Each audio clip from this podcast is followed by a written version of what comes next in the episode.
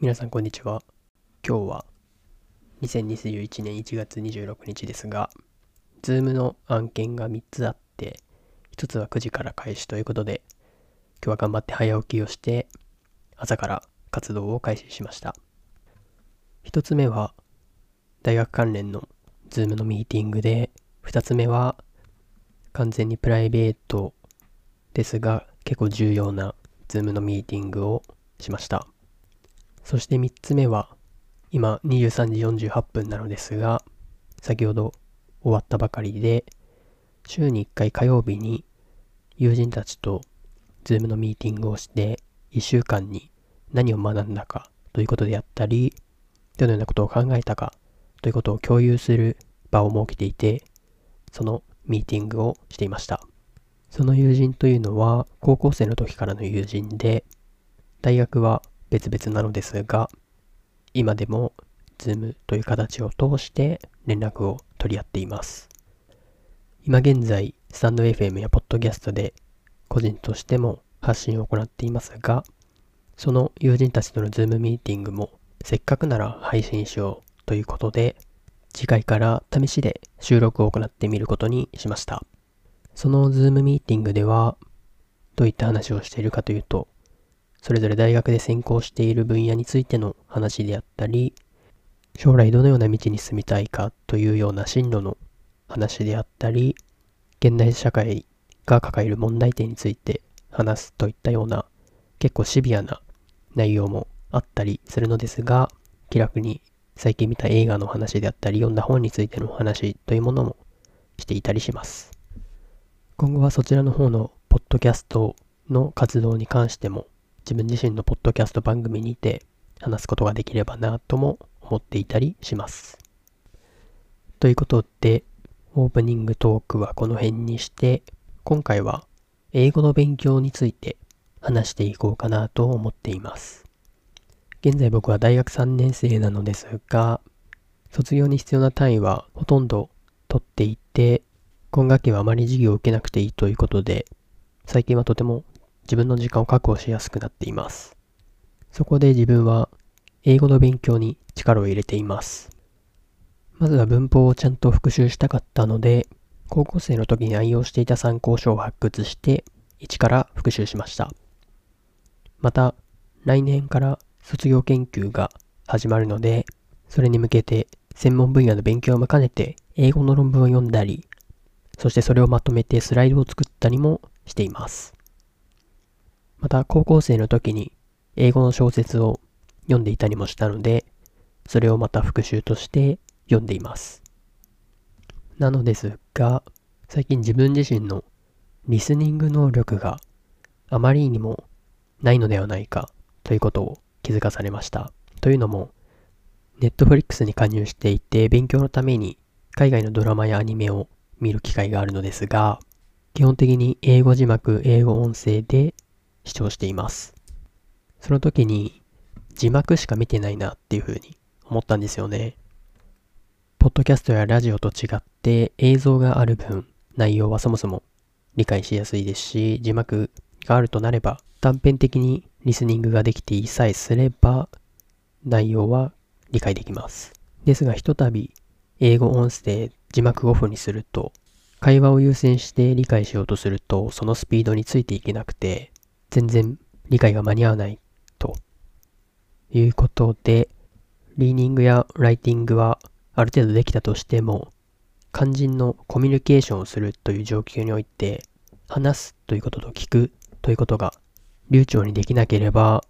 全く役に立たないなというふうに考えさせられました。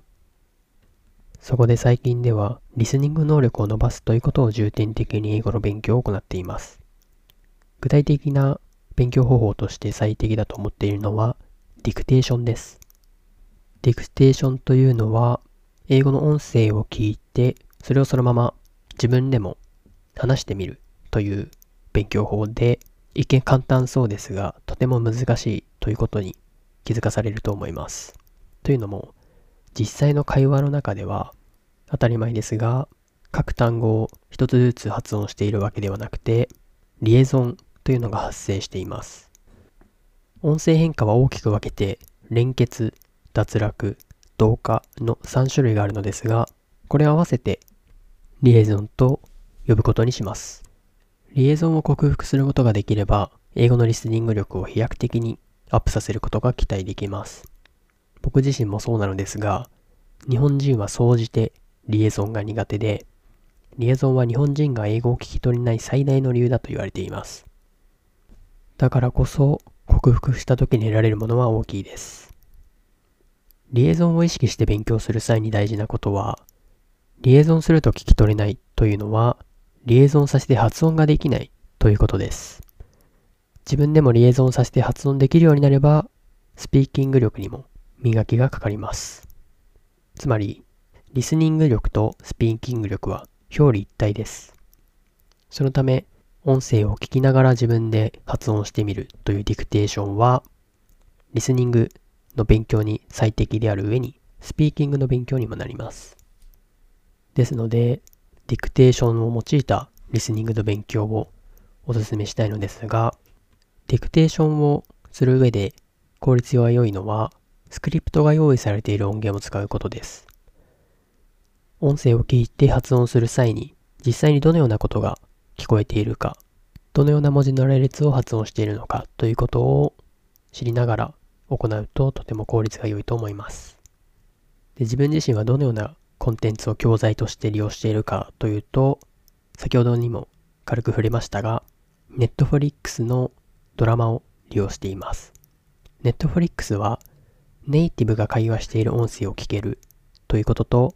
会話をしている様子を映像としてリアルに見ることができるという点でとても優れている教材だと思います。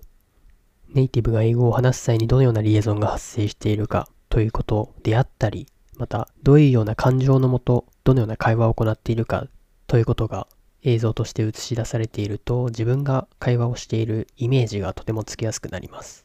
また、Netflix では様々なコンテンツがあるので、自分自身が面白いと思うものをそのまま教材として使うことができるというのも優れていると思っています。通常 Netflix のデフォルト設定は英語字幕もしくは日本語字幕のどちらかしか動画上で表示ができない仕様になっています。そのため、映画やドラマで英語学習をする場合は、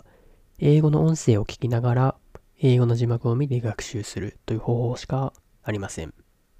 そこで、Netflix をより英語学習に最適な教材にすることができる Chrome の拡張機能を一つ紹介したいと思います。その名も LLN Language Learning with Netflix というものです。この拡張機能を使うことで、なんと、英語の音声を聞きながら、英語と日本語の字幕を同時に表示させることが可能になります。加えて、字幕上の英単語で意味がわからないものがあっても、それをすぐに調べることができるという、とても優れた機能を持っています。そしてさらにそれだけではなくて、表示されている字幕単位で自動停止させたり、巻き戻しをさせることもできるので、ディクテーションをするのに最適な環境を作ることができます。最近はひたすら Netflix を用いてディクテーションを行って勉強しているのですが、この勉強方法はコンテンツの登場人物になりきって発音するというふうに自分自身も楽しみながら勉強することができて、毎日続けることができています。自分自身は Netflix のオリジナルシリーズであるストレンジャーシングスというドラマがあるのですが、このドラマがとても好きで教材として用いています。ストレンジャーシングスは過去に1回、時間がある時に一気見をして以来、見ることができておらず、また見直してみたいと思っていたので、今回は教材として見ています。ストレンジャーシングスはドラマとしても本当に内容が面白いので、最後にストレンジャーシングスについて簡単に紹介してみたいと思います。ストレンジャーシングスは1980年代のインディアナ州の架空の街、ホーキンスを舞台としています。超自然現象と超能力を研究する政府の研究所付近で不思議な出来事が続発し、少年たちと超能力を持つ不思議な少女が邪悪な怪物と戦います。ウィキペディアより。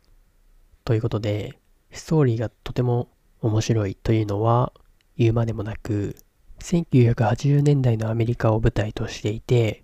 その雰囲気であったり世界観がとても良いです。具体的に言うと、当時の流行のファッションであったり、曲であったり、映画というものが今思うとも過去の作品なんですけど、その当時では流行のカルチャーとして取り上げられていて、僕自身このストレンジャー・シングスを見て、一時期 80s の楽曲であったり、映画であったり、ファッションというものにハマっていました。ということで、